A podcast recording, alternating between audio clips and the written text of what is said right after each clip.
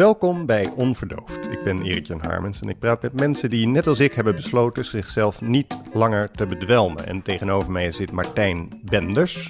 Hij schreef elf boeken, voornamelijk dichtbundels, maar ook een roman, Vliermans Passage, die verscheen in 2016.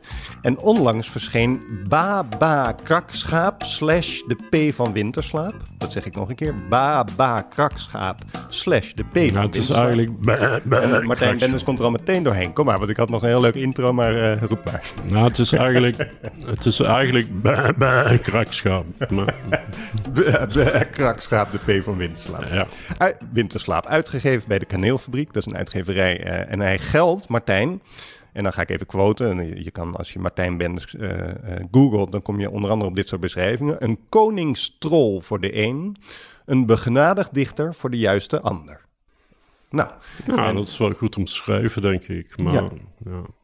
Ik weet niet zo goed... eh, ik, ik ben niet zo goed eh, bekend met die hele trollenmythologie eigenlijk. Dus ik weet niet precies wat of, die, of die trollen überhaupt wel koningen hadden.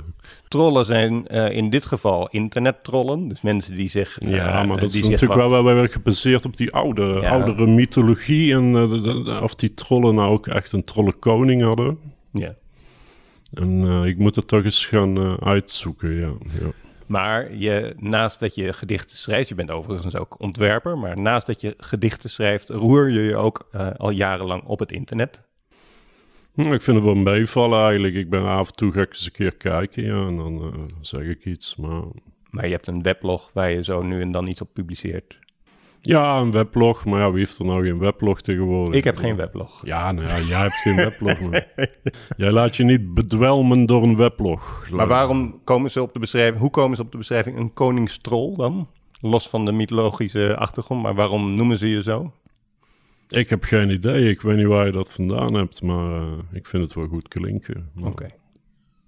We zijn ehm, in Noordwijkerhout en we kijken uit op een, eh, een akker waar eh, over een aantal maanden weer eh, bollen gaan groeien. Dus dan is het hier één kleurenzee, maar nu is het eh, eh, geoogst. Je komt hier niet vandaan, Martijn. Ehm, je bent gebo- geboren in Mierlo. je hebt een tijd in Turkije gewoond. En je vertelde net voorafgaand aan het gesprek van, nou ja, toen kwam je vanuit Turkije weer terug. Eerst naar Mierlo en daarna in een, heb je nog een tijdje op een camping gewoond. Ja. We gaan het hebben ook over het alcoholgebruik wat daar plaatsvond. Maar ik dacht, lees eerst eens iets voor uit Krakschaap, de P van Winterslaap. Ja, en dat wou ik dus eigenlijk niet doen, want het is niet mijn gewoonte, zeg maar, om, eh, om oude meuk te gaan voorlezen. Want Oude ik- Meuk, het is een bundel uit 2019, hè? Ja, het is wel dit jaar uitgekomen, maar ik vind dat, eh, dat je altijd een beetje raar dat je eh, steeds maar met oude dingen zou beschaftigen, zeg maar. En dat je gewoon jezelf op die manier steeds zit te herhalen. Oké. Dus ik wou, omdat we het toch over nuchterheid en over eh, drank gaan hebben, wou ik een Ierse dichter voorlezen. En die dichter, moet ik even kijken, want mijn geheugen is niet zo geweldig. Die dichter heet Brandon Kennelly. En het komt uit The Book of Judas. Oké. Ja? Ja. Even kijken.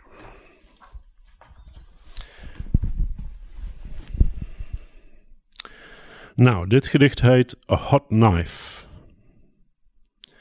A man is writing a poem about me, raping paper with me in his head, thinking he knows something about treachery and anarchy blackening my blood.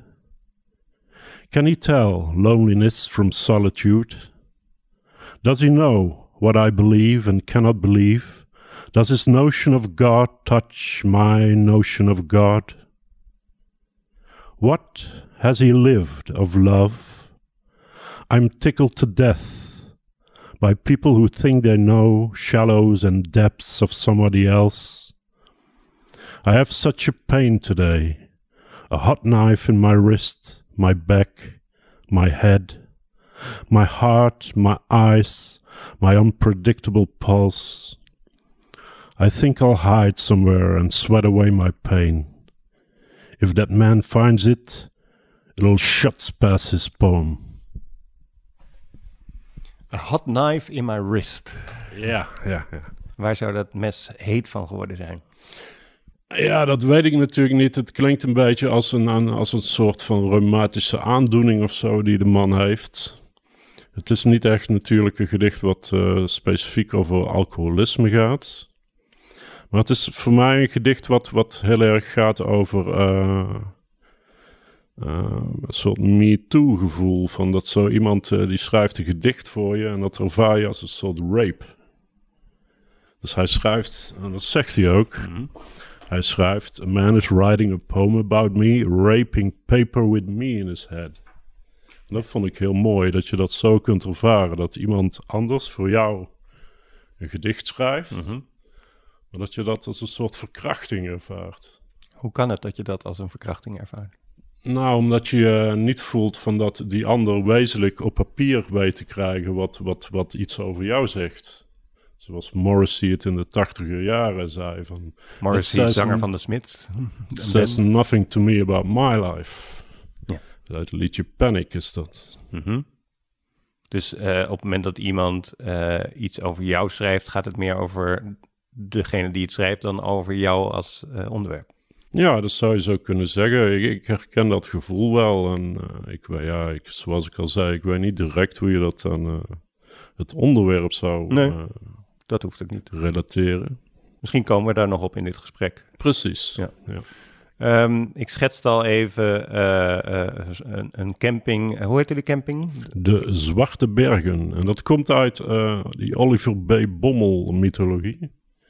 Daar waren de Zwarte Bergen was een plek waar alle monsters en tovenaars en zo vandaan kwamen. Ja. Dus eh, eigenlijk vandaar dat ik die caravan precies daar eh, heb gekocht. Of ja, mijn vader kocht hem.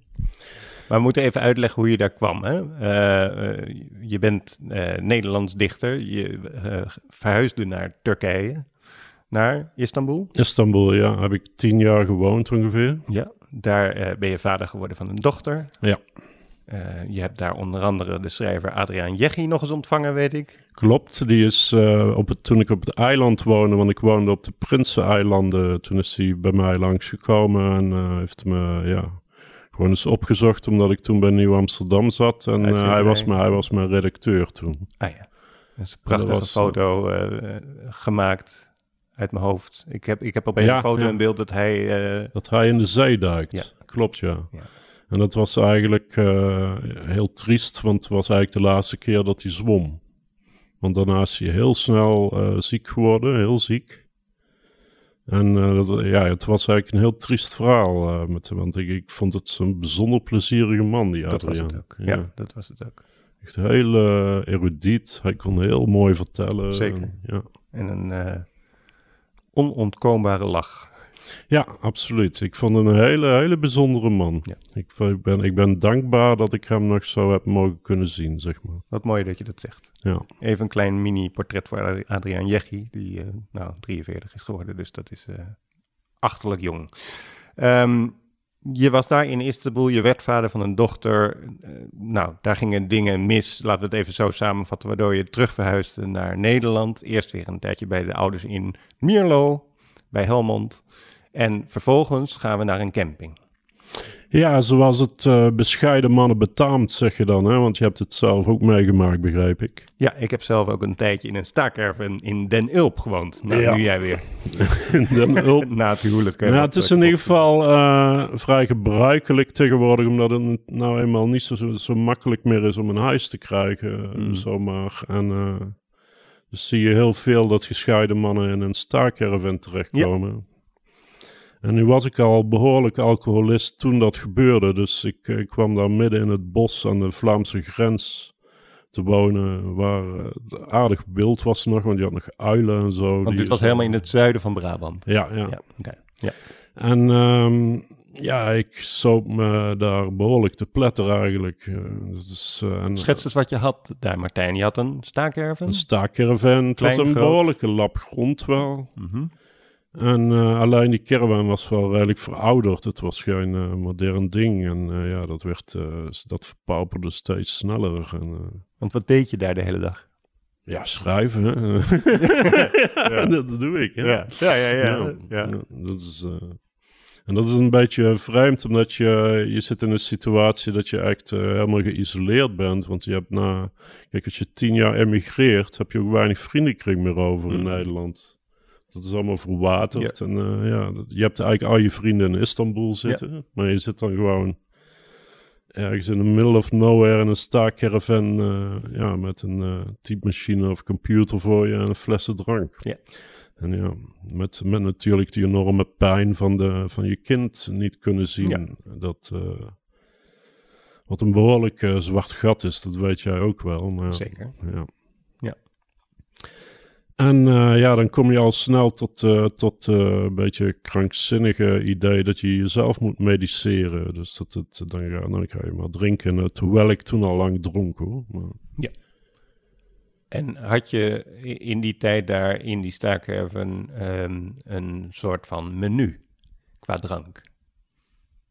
Mm, menu, nee, ik dronk wijn, wijn, wijn, wijn, wijn, wijn, wijn. Ja. Echt alleen maar wijn eigenlijk. Ja, heel af en toe een fles whisky of gin, maar dat eh, was te prijzig of zo. Ja.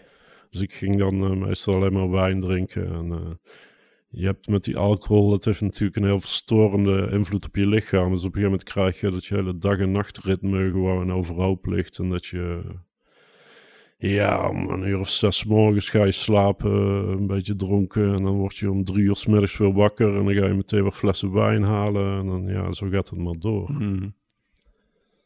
En eh, ja, dat is... eh, En even voor de luisteraar, hoeveel ging er dan per dag eh, ongeveer doorheen? Dus geen bekentenis, maar gewoon even een gegeven. Op mijn ergste punt zat ik aan 4 liter per dag. Dus dat, dat is toch aardig veel. Ja.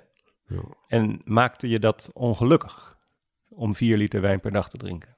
Ja, dat vind ik een lastige vraag. Want ik weet niet wat. eh, dan moet je weer weten precies wat dan, wat dan ongeluk is. Of Ja. zo. Nou, Maar ik, ja, ik, over, voelde eh, me niet, niet echt prettig. Nee, dat kun je wel stellen. Dat is inderdaad. eh, je hebt, eh, maar ja, gecombineerd ook met die isolatie en dat eh, idee dat je constant moet schrijven. Nee, ik heb gelukkige periodes in mijn leven gekend. Ja. Dat eh, je, mag je wel stellen. Ja. ja. en waar kocht je die flessen wijn? Ja, bij de supermarkt. Dat is eh niet... Maar moest je daarheen wandelen?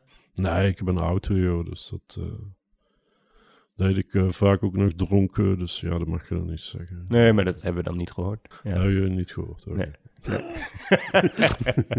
en, al, en altijd pas vanaf de namiddag of ging dat gewoon de hele dag door? Ik dronk eigenlijk op een gegeven moment gewoon de hele dag. En eh, ja, dat eh, was, was geen pretje, nee.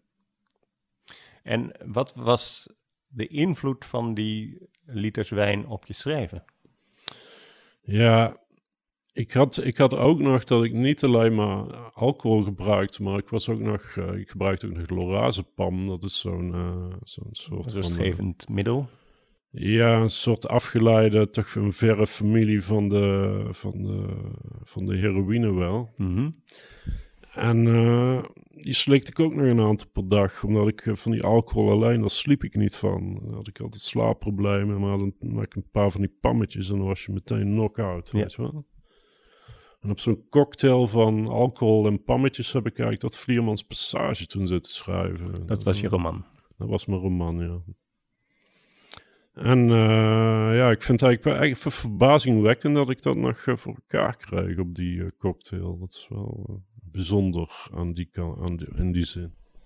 Want wat gebeurt er op het moment dat je een paar van die pammetjes plus wat liters wijn, als je die cocktail, wat, waar leidt die cocktail toe?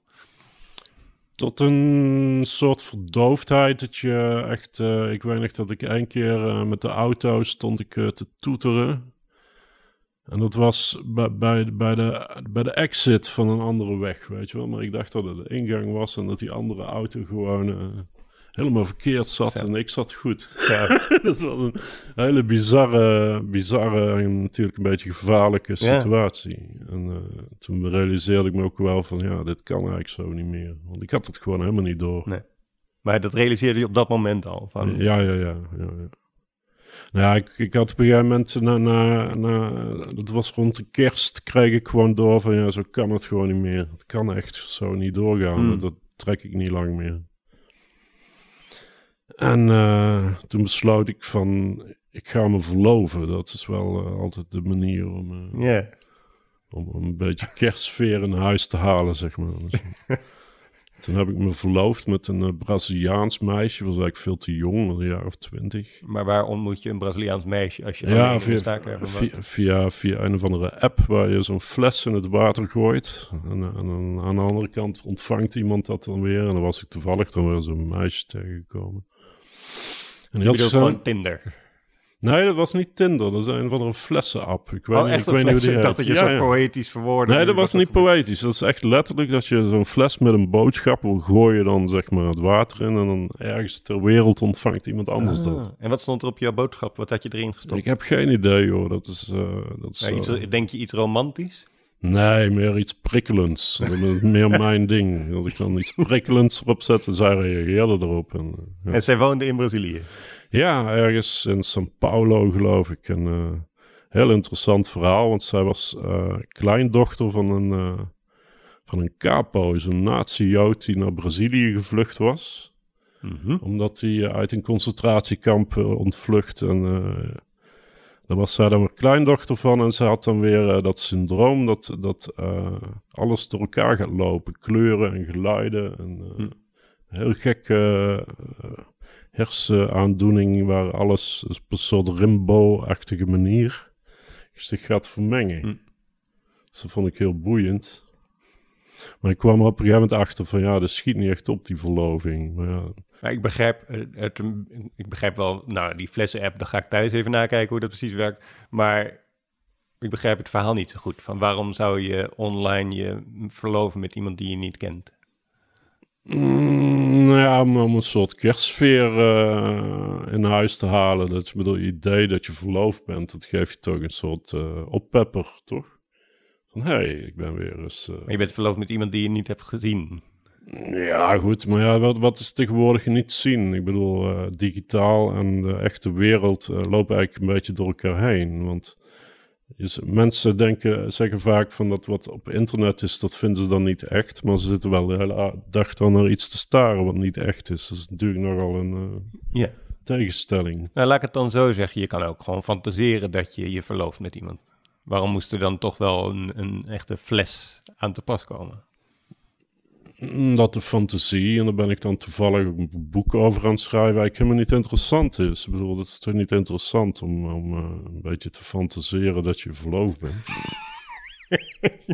ja, Ik weet niet hoe rijk je fantasie is, Martijn. Maar, ja. Maar Ja, goed, maar- Je had, jij had meer nodig dan dat. Je, je wilde... Nou, het moet wel echt zijn dat je gewoon het idee hebt van dat dit, eh, dit gaat een soort eh, nieuw eh, verhaal inleiden in mijn leven. Ja. En dat kun je wel gebruiken als je in zo'n caravan zit natuurlijk. En was er ook sprake van dat deze Braziliaanse kleindochter van een capo dan naar Nederland zou komen? Ja, daar hebben we het natuurlijk wel over gehad. En eh, zij was astrologe, ook een hele goeie ook nog. Want ze was, ze was een behoorlijk begaafd iemand. En dat trok me natuurlijk wel aan. Maar ik zat ook zelf in zo'n situatie dat me financieel niet goed ging. Dus dat was weer zo'n hele tramaland verloving eigenlijk op den duur. En eh, zij was ook een beetje autistisch. En dat, op een gegeven moment schoot het gewoon niet op. Hm. En eh, dacht ik van nee, dit is het gewoon niet. Dus toen heb ik die kerstverloving toch maar weer afgebroken. Maar het heeft me wel geholpen om, om uit het... eh, want toen ben ik wel met die, met die pammetjes gestopt. Waarom stopte je toen met de pammetjes? Omdat ik verloofd was, kun je toch niet eh, de hele dag verdoofd gaan eh, aan, aan die pammetjes gaan zitten. Hm. Ja, dat, dat schiet niet op. En- en was dat iets- bij de, bij de, bij de, Je- bij de pinken zijn. moet een beetje bij de pinken blijven als je Ja, verloofd bent. Ja, ja. Al is het dan een verloving op afstand. Ja, precies. En wat gebeurde er toen je met de pammetjes stopte? Nou, dat was nog aardig lastig, want... eh, Hoeveel nam je er per dag? Ik nam er een stuk of 5, 6, dus dat is een 6 gram of zo. Mhm. Wat aardig veel is in, in een pammetjes eh, land. Pammetjesland. En ehm, ja, dat, dat, toen kreeg ik echt een flinke afkick. En tijdens die afkick, ehm, die was eigenlijk zo lastig. Want het was echt een soort van, eh, ja, zeg maar iets van vergelijkbaar is met een heroïne afkick wel. Dat ik dacht van, nou, dan kan ik net zo goed die alcohol er ook uit gaan gooien. Want eh, als ik dit kan, dan kan ik dat ook wel. Maar beschrijf even die afkeer. Ik heb zelf eh, een hernia gehad nadat ik al gestopt was met drinken. En toen mocht ik Eerst eh, mocht ik alleen maar eh, paracetamol. En uiteindelijk kreeg ik gewoon kilo's morfine, bij wijze van spreken. Ja, ja. En daar mocht ik toen ook van afkicken. Nou, morfine is ook een papaver eh ja, ja. natuurlijk. ja. Eh, ik vond het niet prettig om daarvan af te kicken. Nee, absoluut niet. Je krijgt beschrijf een, het dus wat er gebeurt als je daarvan afkikt. een enorme rusteloosheid, een beetje een deliriumachtige rusteloosheid, waardoor je ook echt eh, hele gekke mentale effecten krijgt. Bijvoorbeeld, ik zat een keer in mijn auto. En dan heb je zo'n eh windding, hoe heet dat? Zo'n zo'n blazer. Oh ja, om je ruiten schoon te blazen, bedoel je? Ja, gewoon die je zo aanzet Ja, voor, je, ventilatie. voor ook in je smoel. Ja. En ik was aan het rijden en ik hoor ineens een gloednieuw nummer van de Pokes in dat gruis. En dat, dat hoor ik gewoon letterlijk, weet je. Niet dat je het zit te verzinnen, maar dat je gewoon echt letterlijk een nummer hoort van de Pokes wat je nog nooit eerder hoorde. De Pokes, een band, hè? Ja. ja. Ja. En dat vond ik wel zo eigenaardig. Hoe kan dat nou? Van dat ik een nummer van de Pokes hoor wat, wat, wat ze helemaal niet geschreven hebben. Met tekst en al hoorde ik het, weet je wel. Was het een goed nummer? Ja, echt een heel goed nummer. tempo? Wow. Dat ik het Was op het tempo? Was het snel, langzaam? Nou, viel mee. Een beetje ertussenin. Ja. Ja, ja. En dat hoorde je in, in die ventilator. In die ventilator. En dat is schijnbaar een psychologisch fenomeen dat bestaat. Ik weet de naam er niet meer helemaal voor, maar dat schijnt dus wel vaker te gebeuren. Dat, eh, maar het is echt een heel wonderlijk fenomeen, omdat je daar zeg maar niet zelf schept. Ja. Dus schijnbaar zijn de hersenen in staat zoiets te doen, Mhm. terwijl het helemaal niks met je eigen verbeelding te maken Ja. heeft. Dit zou je nog kunnen zien als iets eh, prettigs. Ik bedoel, er ontstaat iets wat je toch niet helemaal zelf bedenkt. Het komt toch tot je via een eh, omweg. Ja, ja. Maar ehm, ja, ik, ik weet dat ik in ieder geval zo, nou, toch een beetje zo zwetend in bed lag en de dacht van wat is toch druk op de gang bij mij, terwijl er niemand was. Ja, ja, ja. Dat vond ik niet dat, vind ik herkenbaar. Dat heb je natuurlijk ook. Een enorme rusteloosheid. Een enorme, een beetje paranoïde-achtige gevoel van... En dat je ook allemaal dingen ontzettend hard ervaart. Mhm. Alles komt gewoon heel hard binnen. Dus ja, dat is echt heel lastig. Ja. Ben je dat toen alleen gaan doen, daarmee gaan stoppen in die staakerven? Ja, ja, ja. Gewoon, eh, het is eigenlijk gewoon een besluit wat je neemt. Hè? Van hop. En, eh, ik gebruikte dan zeg maar die verloving als een soort katalysator. Oh, ik ben verloofd, dus dan moet ik ook stoppen met die spul. Ja. Met dat spul. Ja. Dat, bij mij werkt dat dan. En het is niet dat het dan moeilijk wordt en dat je dan denkt, weet je wat, ik ga weer terug naar de pammetjes. Nee, want ik had het gewoon, ik, ik wou gewoon iets van mijn leven maken. Ja. En ik dacht van ja, ik kan dat, eh, ja, en op een gegeven moment die pammetjes ben je op zich na twee weken of zo wel vanaf, weet je wel. Dat is niet zo'n enorm lange afkik, Oké. dat valt nog wel mee. Alleen toen zat ik nog met die alcohol en eh, ja, omdat dat eh, afkicken van die pammetjes toch een eh, behoorlijke gedoe was. Ja. Dacht, dacht ik van, dan zal het toch wel relatief eh, eenvoudig zijn om daar ook nog mee te stoppen. En dat heb ik toen gedaan. En eh, ja. In één keer. ja, dat was eigenlijk ook niet zo heel erg eh, moeilijk, vond ik. Dus dat viel me alleszins mee.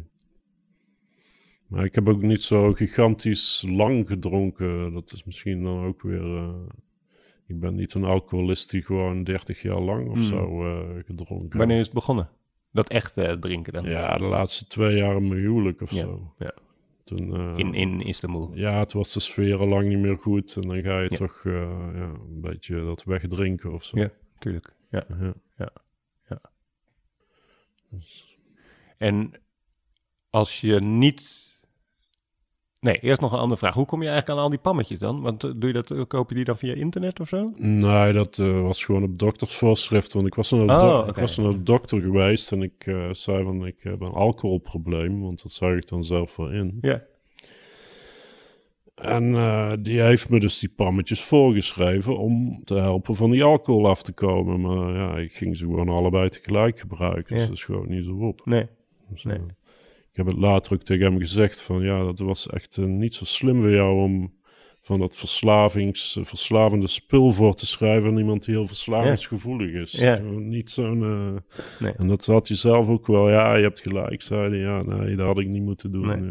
Nee, want als ik pammetjes vraag aan mijn dokter, krijg ik echt een handvol en dan houdt het op. Nou, maar dat spul moet ze überhaupt niet voorschrijven, joh. Nee. Wat een rotspul. Precies, ja. Ehm, het leven voor en na. Want je zegt, nou, het was allemaal niet zo moeilijk, zeg je.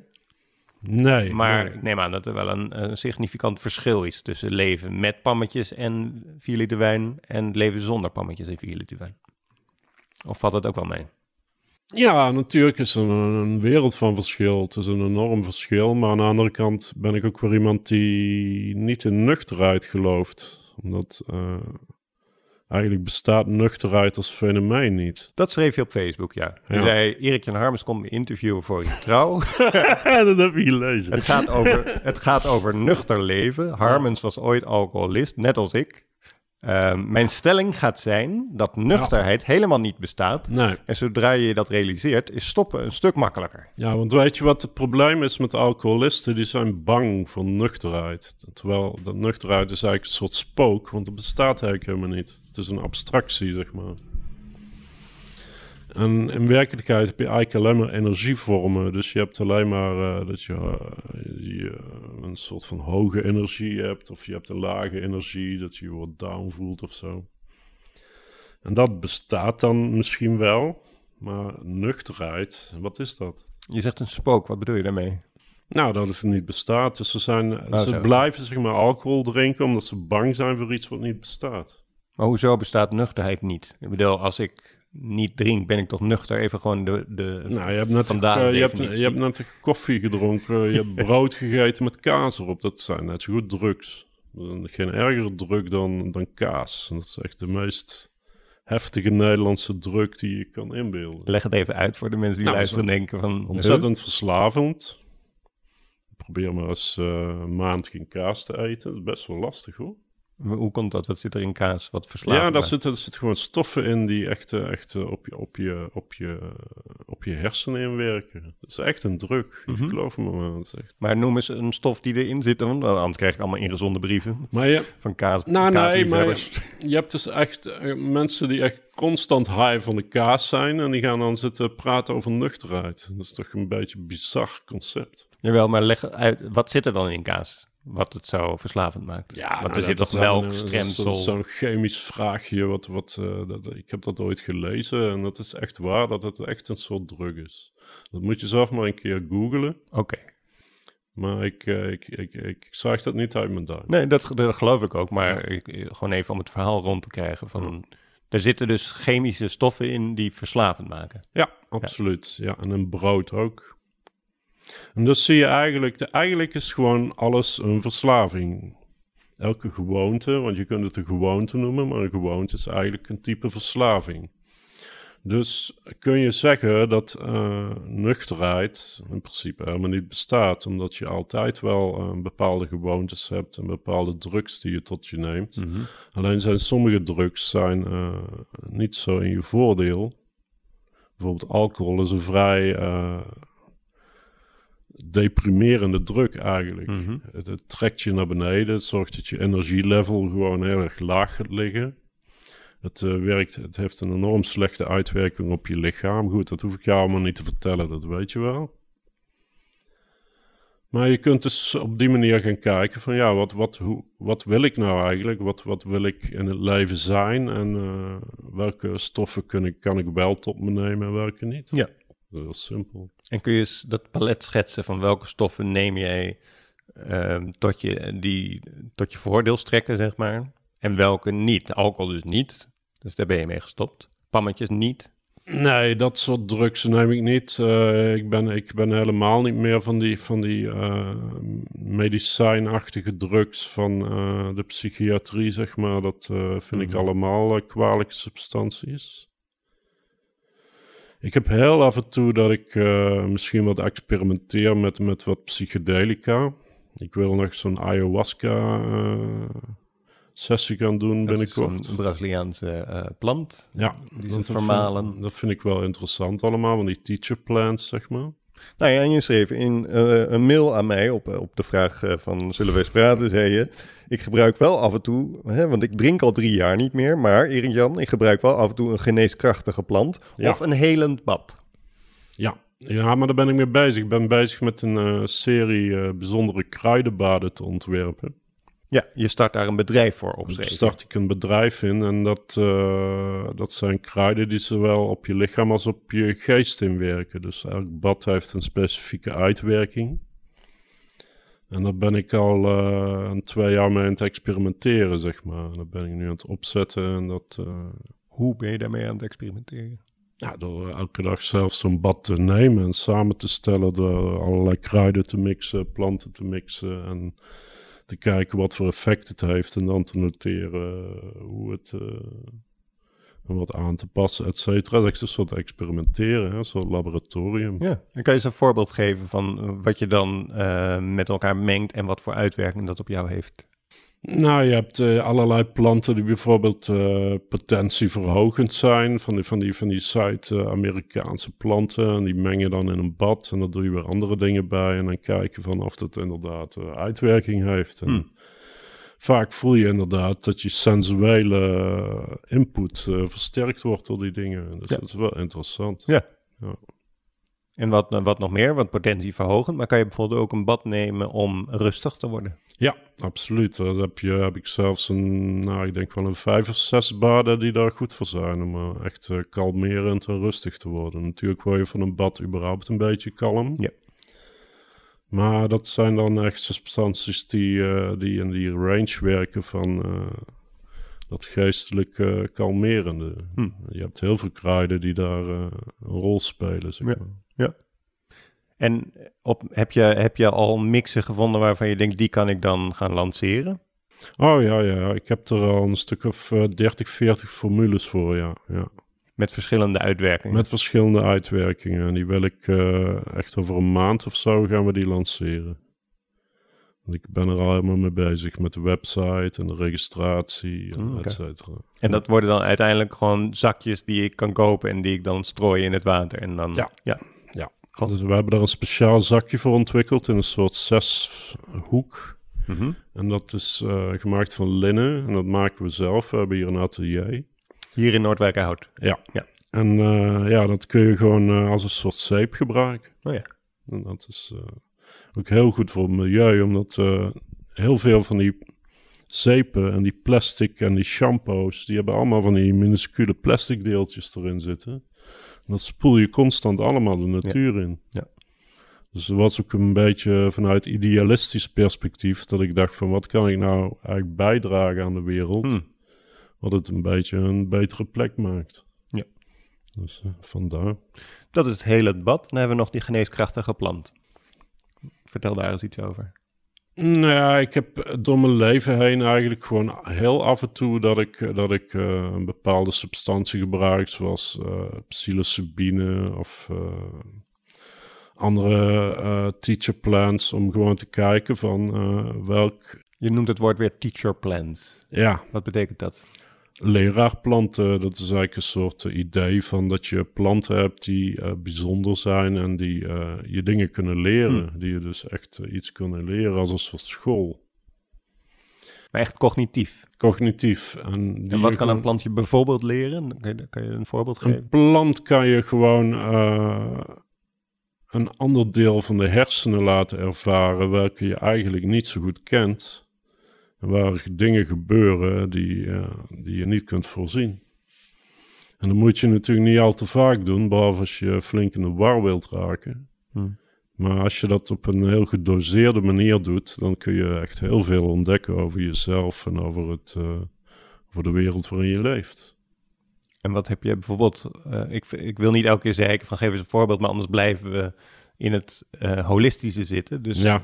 Probeer dat eens klein te maken. Van wat heb je dan bijvoorbeeld geleerd over jezelf of over Wat je bijvoorbeeld leert is dat de, dat de hersenen, wat jij ervaart als de werkelijkheid, dat het alleen maar een soort filters zijn. Dus dat je echt, echt eh, minder de neiging krijgt om iets voor waar aan te nemen, maar dat je denkt van ja, dat is wat het filter mij zegt dat er werkelijkheid is, in plaats van dit is de werkelijkheid. En ook, dat kun je dan ook op alcoholisme betrekken in de zin van dat je op een gegeven moment denkt van ja, het is alleen maar een filter dat mij vertelt dat eh, ik dit nodig heb. Snap je? Ja, dat snap ik. Ja. En ehm, ja, dat is een heel nuttige filosofie, omdat je op die manier steeds kunt uh, uit dingen kunt ontsnappen waar je eigenlijk niet in wilt zitten. Ja. ja. En dat geldt dan voor uh, bedwelmende substanties. Kijk, die, uh, die ehm, psychedelica, die zijn, dat zijn geen bedwelmende substanties. Hè? Die bedwelmen je geest niet, maar die openen juist een soort poort naar misschien een andere dimensie Mm. of een andere werkelijkheid, Hmm. whatever. En dat is eigenlijk dus het tegendeel van wat alcohol doet. Ja, alcohol eh, maakt je dicht, zeg maar. Ja, alcohol vernauwt je. Dus je Ja. krijgt deze soort tunnel, waardoor je de werkelijkheid gaat ervaren. En dat is voor sommige mensen eh, soms makkelijk, omdat je als je bijvoorbeeld in de kroeg bent en je hebt weinig sociale skills, zeg maar, Hm. dan ga je wat drinken en dan krijg je zo'n tunnel en dan wordt het ineens een stuk makkelijker om gewoon eh, Ja. een beetje los te gaan. Maar eigenlijk zou je dat natuurlijk zonder die alcohol moeten kunnen. En dat is gewoon, ja, waarom alcohol gewoon een beetje vervelend is. Ja. Ja. Nou ja, en je moet er ook maar op vertrouwen dat je dus zonder die alcohol kan. Want alles is erop gericht om het aan elkaar te koppelen. Dus om... Hè? Ja. Ja, dat, dat, maar dan ga je het over die industrie hebben die achter die alcohol zit. Die is natuurlijk gigantisch. Ik ben daar heel vatbaar voor. Ik, Ja? Je hebt nu een reclamecampagne voor eh, Hornbach, de, de doe-het-zelf keten. Ja, En ehm, ehm, dus, dan spaar je dus geld uit. En eh, door het geld dat je uitspaart, heb je meer eh, vakantie. Staat er dus op zo'n poster. Meer vakantie, omdat je geld uitspaart. Maar ook meer bier. oh ja. Ja.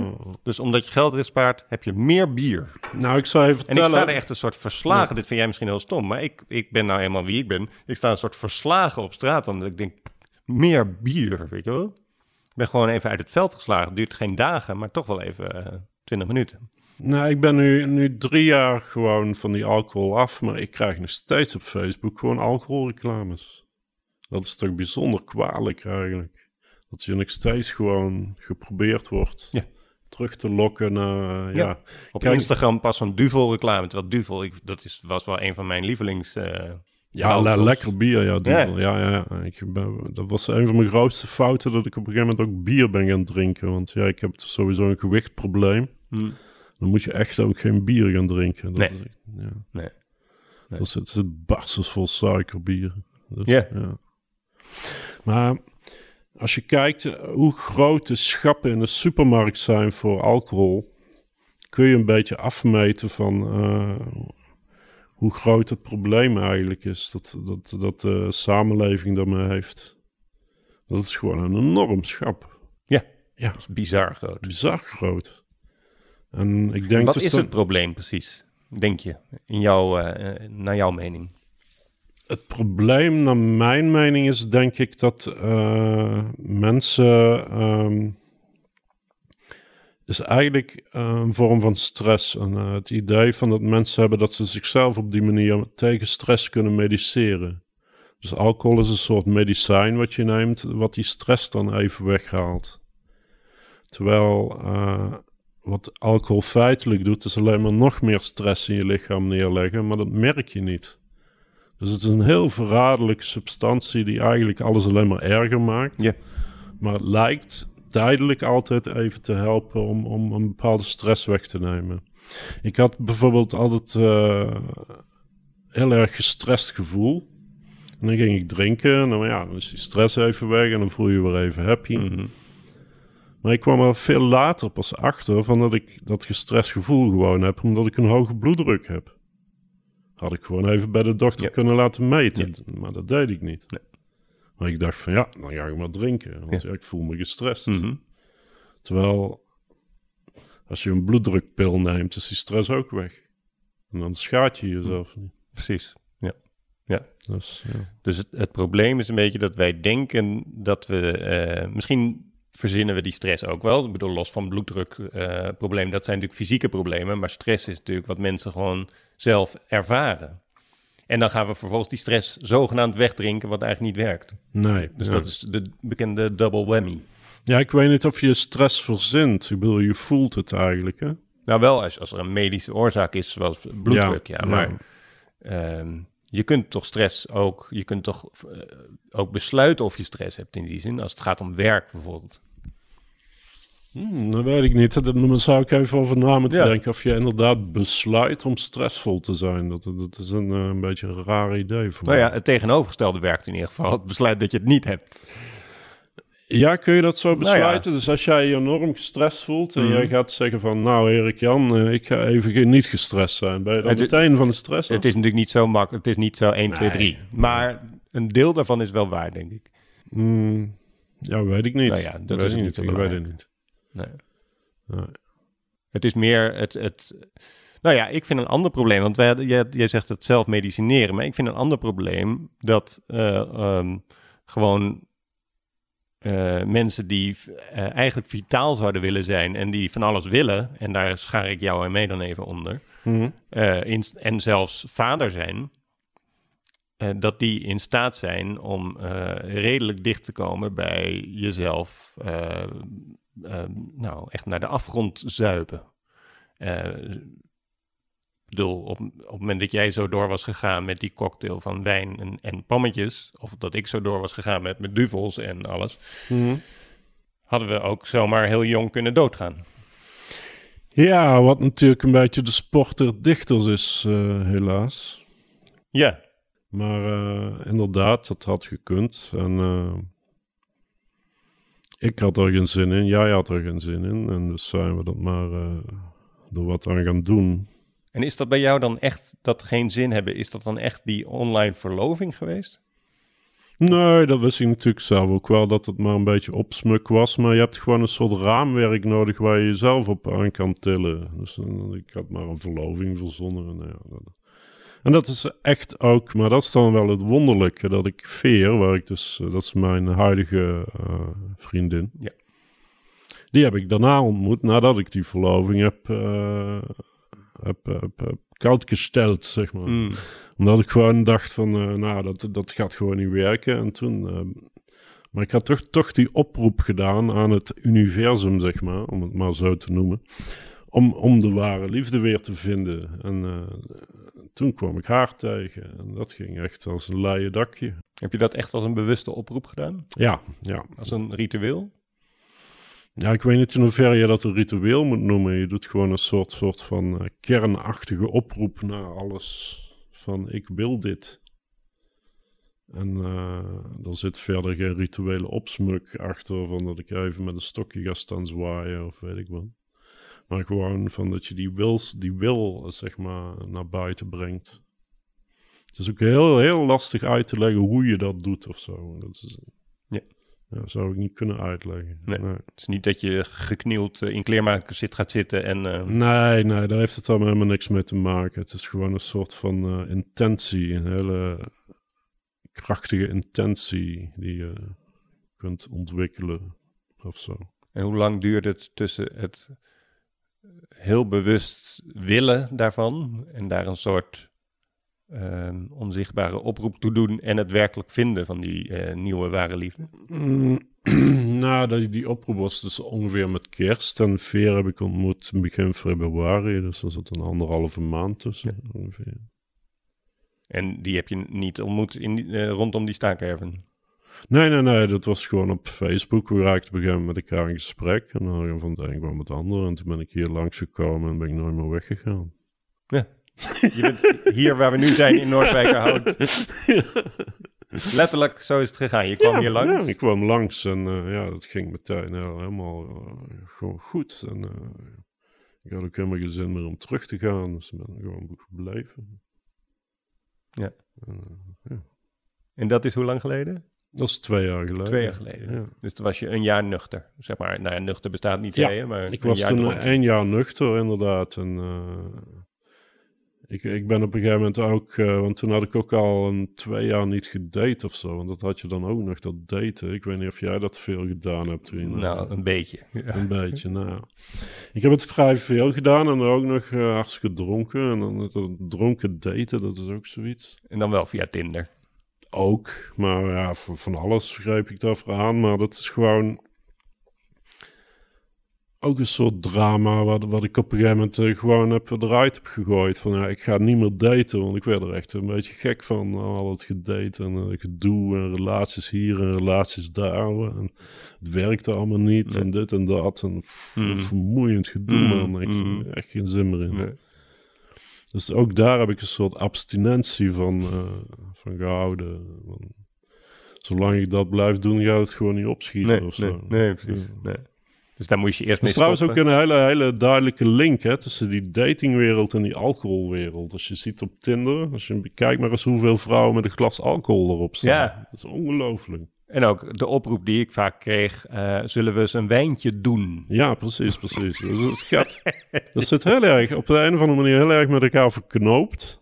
Dat, dat mensen daten en dat ze dan ook alcohol drinken en dan eh, misschien seks hebben, misschien niet. Maar dat, ja, dat is eigenlijk één grote industrie of zo. En wat zouden ze, wat, wat versterken ze in elkaar? Ja, dat weet ik niet. Wat versterken ze in elkaar met God? Eh, misschien inderdaad die drankzucht ook. Van eh, ja, ik heb dates gehad dat ik gewoon vijf flessen wijn achterover gooide. Mhm. Weet je? Echt ongelooflijk. En die ander ook? Of, eh, nou, ja, die- min of meer wel. min of meer wel, ja, ja precies. ja. Ja. Dat is echt vreemd. Een een vreemde periode, een soort achtbaan waar je in zit. En, alles staat op losse schroeven. Ja, dat heb je natuurlijk als je huwelijk uit elkaar klapt. Ja. Als je een tijd lang helemaal eh, echt eh, de wildernis wordt ingegooid van ja, niks is meer zeker. Mhm. En eh, dan zoek je ook een beetje naastig naar iets wat, wat dan weer wel zeker Ja. zal zijn. En dan heb je het idee, dat doe je ook veel te beklemmend Mhm. of zo. Van dat je te snel in iemand de ware wilt gaan zien of zo. Dat soort dingen. Terwijl zo natuurlijk gewoon niet werkt. Nee. nee. Ben je een andere vader geworden sinds je niet meer drinkt? Mm, dat weet ik niet. Ik bedoel, kijk, sinds ik niet meer drink. Ik ben eigenlijk vrij constant geweest als vader, heb ik het idee, naar Maui toe. Van, eh, ik ben eigenlijk vrij eh relaxed vader. Ik, ik, ik heb geen eh, idee van eh, wat zij moet doen of hoe zij zich moet ontwikkelen. En, Omdat je het niet weet of omdat je wil dat ze dat zelf ontdekt? Het tweede eigenlijk en het eerste ook. Ik weet het ook niet. Ik heb geen idee. Waar, ik, ik, ik, weet, ik, ik, weet nooit zo van. Ik ben nooit zo opvoedend bezig, snap je? Van, Mhm. Iemand moet dit of dat gaan doen. Ik, ik verbaas me heel erg over haar, over hoe moedig ze is. Hoe moedig ze is. Ja, want ze is uh, in de uppie op de elfde, eh, als ze elf is, in de uppie naar Nederland komen vliegen en zo. Dat soort dingen. Om jou te Echt, zien. Ja, en echt heel moedig gewoon. Ja. Ja. En dat eh, wekte bij mij heel, heel veel bewondering. Maar ik vind dat soort vragen van wat voor soort vader ben je? Ja, dat, Dat ik wel niet. Lastig. ben je een andere vader geworden nu je niet meer drinkt? Dat was mijn vraag. Oh ja, ja. Nee, nee, dat, dat, eh, Want, eh, dat komt ook omdat ik altijd heel erg heb uitgekeken met... eh, om, om die dronkenschap eh, te veel naar mijn kind toe te ventileren of zo. Ja. Dus ik heb dat altijd wel vrij gescheiden gehouden. Van dat ik wel opgepast heb om niet... eh, om niet rare dingen tegen haar te gaan zeggen of weet Nee. ik wat. Ja. Precies. En we hebben dat met die scheiding ook wel mooi gedaan hoor. We hebben het mooi, eh, helemaal ruzieloos, Ja. vlekkeloos voor haar laten verlopen. Wat je vaak natuurlijk eh, wel anders ziet. Maar dat wou ik eh, met name heel, heel graag vermijden. Dat je zo'n kind opzadelt met ruzies of met, eh,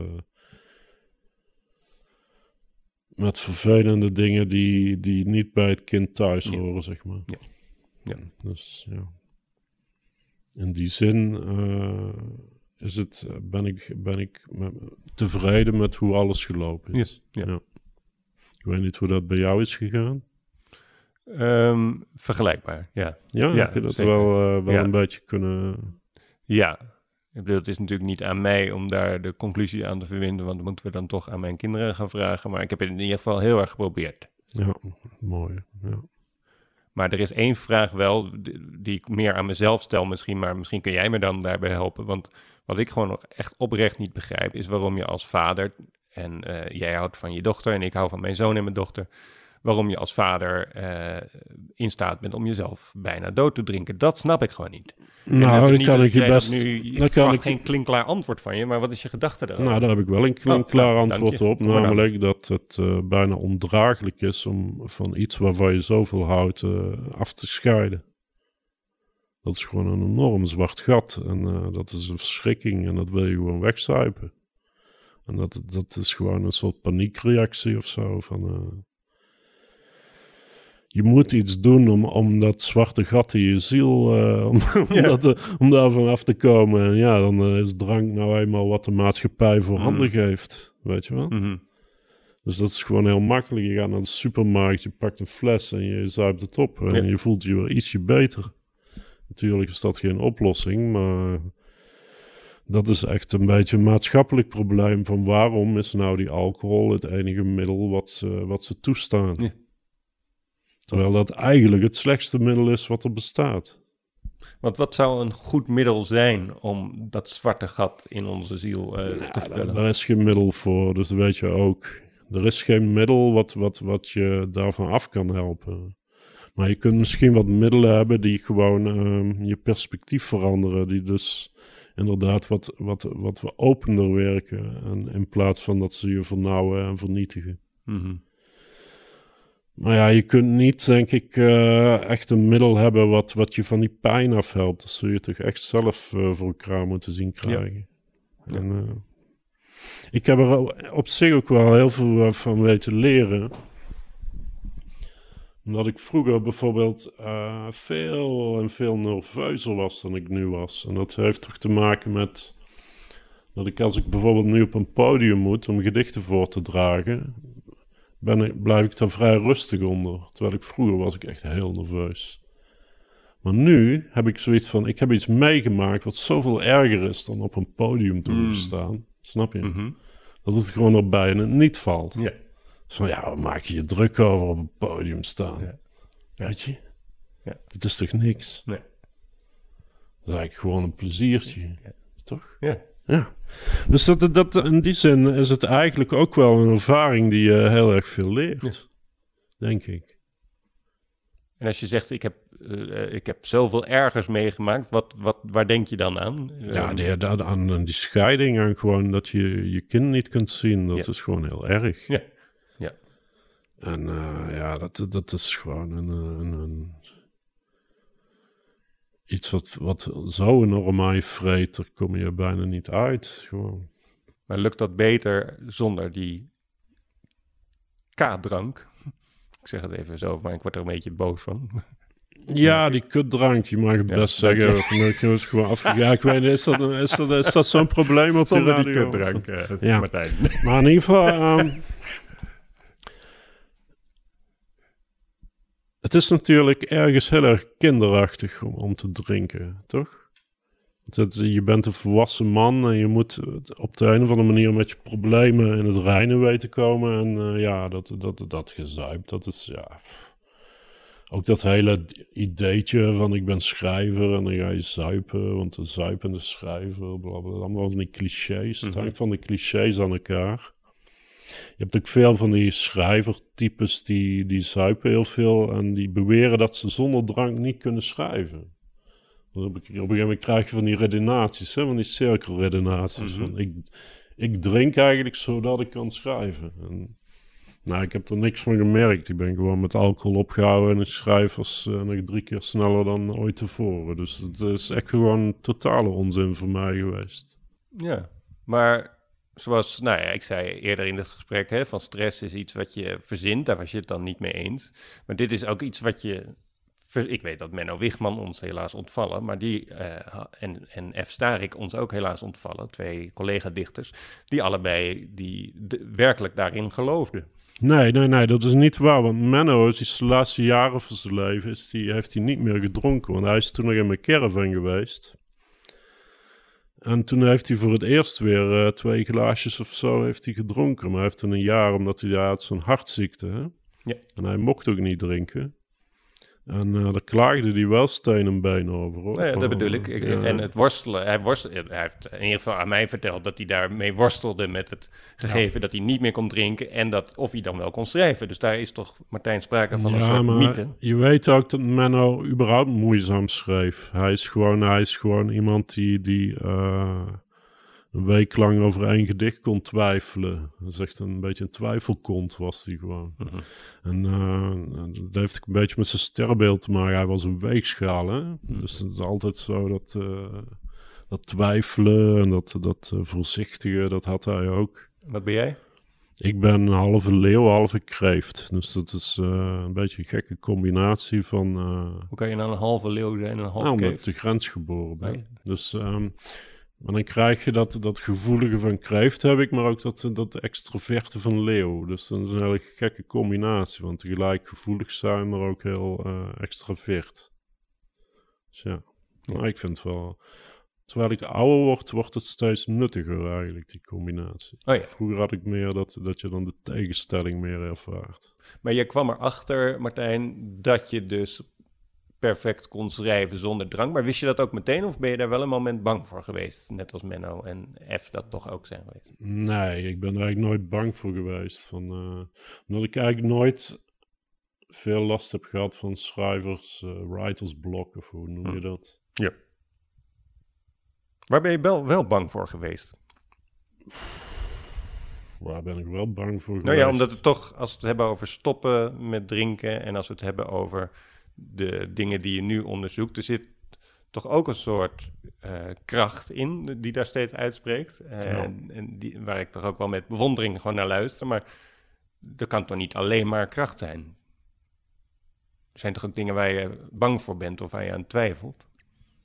Nou, een van mijn angsten is bijvoorbeeld dat ik eh, Turkije niet meer in mag. Omdat ik steeds ben behoorlijk kritisch geweest op dat regime daar. En dat steeds als ik die grens over moet, dan heb ik toch die angst van dat ze me er niet inlaten of zo. Er is nog nooit eh, iets gebeurd verder, gelukkig. Maar dat is dan een angst. Maar ik weet verder niet zo goed. eh, als je het dan zo over angst hebt, dan krijg je vaak zo'n idee van zo'n, eh, ik ben bang voor de dood of ik ben bang voor eenzaamheid, dat soort dingen. Van ja, maar nu, thema's, in het ja. leven dat je nu hier leidt in Noordwijkerhout, Noordwijkerhout we kijken samen uit op deze akker, akkerland, hè, waar bollen worden geplant. Eh, je drinkt niet meer, maar is het, is, is er, zijn er nooit momenten waarop je zegt, eh, pittig? In principe is elk moment pittig natuurlijk, maar hoe je pittig definieert. Maar ik bedoel, eh, elke dag is eigenlijk een soort oorlog om, om eh, komen tot wat je, wat je echt wil van het leven. Het is gewoon een grote warzone eigenlijk. Het is niet zo dat je achterover kan leunen en alles eh, gaat vanzelf. Je moet elke dag eigenlijk bevechten wat, je, wat, je, wat jij als, als visioen hebt dat je, dat je leven moet worden. En ja, dat, is, dat kun je soms als vermoeiend ervaren, maar ik heb wel een aantal eh, technieken ontwikkeld die me daarbij helpen. Dus eh, je kent waarschijnlijk Wim Hof wel, die man die altijd in het ijs gaat zitten. Ja. Die dat ook weer van knijp heeft trouwens. Dat is helemaal zijn eigen methode niet. Maar dat, dat koud douchen en koud training, dat helpt ongelooflijk om jezelf een beetje eh, wakker te schudden Mhm. en echt eh, een beetje in het hier en nu te trekken. En die doorbloeding helemaal op gang te brengen van je lijf. En gewoon, ja, ik doe dat dagelijks. En eh, het is een techniek die gewoon helpt om inderdaad eh, die energie te krijgen om, om dat gevecht aan te gaan. Ja. Ja. Dus ja, je kunt jezelf daar wel mee helpen, zeg maar. Mm. Met, met... Kijk, er is een gevecht, maar er zijn ook eh, technieken eh, waarmee je dat gevecht makkelijker maakt. Voordat we afsluiten, ik stel, sluiten we af met een gedicht ook, Martijn? Ja, is Ja. goed. Ja. Ehm, maar voor de zoek ondertussen het gedicht, maar wat vond je van het gesprek? Ik vond het een heel aangenaam gesprek, dat in ieder geval. Ik vond het een interessant gesprek. Uh, ik heb me er niet op voorbereid. Ik heb bijvoorbeeld niet naar die andere podcast zitten luisteren, want ik hou niet zo van voorbereiden. Ik doe dat ook met het podium nooit. Van ja, je stapt erop en er gebeurt iets. En dan, uh, anders, als ik me ga voorbereiden, word ik alleen maar zenuwachtig, weet je wel. Ja. dan denk ik van ja, wat moet ik dan denken? Ja, dat weet ik niet, weet je wel. Oké, dan sluiten we af met een gedicht. Waar sluiten we mee af? Uh, nogmaals een gedicht van Brandon Kennelly. Je hebt hetzelfde zeker, dat je dan weer op de cover moet kijken naar de naam van deze dichter, Brandon Kennelly. Ik heb hem nu wel, maar ik heb het zelf namelijk ook. Ja. Ja. En soms, soms denk ik wel eens dat dat misschien dan door drank komt, maar dat weten we natuurlijk niet. Mm, ja, weet ik ook niet. Nee, dat weten we niet. Voor de volgende keer. Vertel even, ga je iets vertellen over het gedicht? Want daar gaan we dus echt mee afsluiten. Ja, het is een uh, gedicht dat heet Three Words. En uh, ik ga het eerst voorlezen en dan weet ik pas wat erin staat. Dus dan kan ik iets zeggen over de... de... And yet, and yet, someone loved me. Incredible, incredible. Further, to deepen incredulity, she was beautiful, beautiful. And she told me, not by letter, not by phone, but face to face, in a restaurant in Peters Lane, three words I love you. I quit the place and walked for miles and miles till I was lost, then hopped the bus returned to bed sit, unrefreshed, dumb. I love you. I have my own madness, don't need another's. Whatever love is, it's what I fly from. My heart will never house an unexploded bomb. Whatever love is, it's what I fly from. Ja, een soort vluchtgedrag. En dit, dit gedicht kun je misschien dan wel uh, een beetje aan ons gesprek relateren. We hebben hier een man, uh, die, die ontmoet iemand die zegt dat, uh, dat ze van hem houdt. Ze is mooi, ze is ongelooflijk. Maar hij loopt weg.